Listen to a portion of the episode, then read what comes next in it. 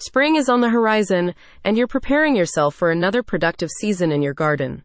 But before you start digging up all your garden beds, there are some things you should keep in mind, especially if you're a pet owner. Many plants are surprisingly toxic to dogs and cats, but most people are none the wiser. That's why pet poisoning cases related to plant ingestion are on the rise everywhere. It's also why Better Living Magazine has put together some guides to help you cultivate a flourishing garden while keeping the furry members of your family safe. There's no need to curb your plant addiction. You can have the best of both worlds. With the imminent change of seasons, commercial growers are ramping up their production lines to deliver their carefully cultivated houseplants and garden plants to store shelves. While they may look appealing in all of their bright colors and beautiful foliage, Better Living Magazine urges you to carefully research plant species before introducing them to your home, as many common indoor and outdoor plants are toxic to dogs and cats. Their guide lists rhododendron and oleander as examples, which can cause gastrointestinal issues and heart disease, respectively. Ingestion of other popular plants can also have lethal consequences for pets.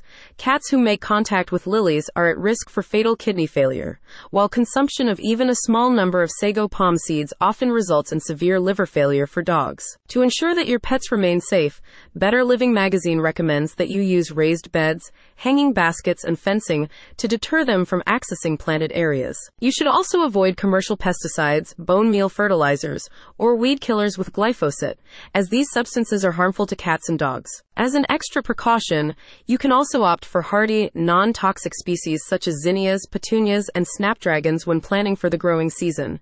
These flowers not only look pretty, but they can handle the occasional trampling. And if your pet happens to take a nibble, no one will suffer. Well, except for the plant. Of course, you can't have eyes everywhere, and the worst can still happen in spite of your best efforts.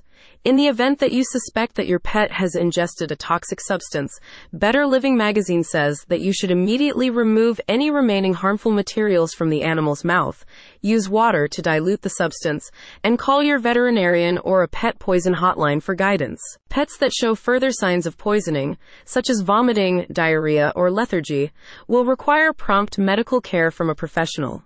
The faster you act, the more likely it is that your pet will have a better outcome, even if they've consumed a poisonous plant. As an additional preventative measure, you can create designated outdoor play and resting areas for dogs to divert their attention from garden beds.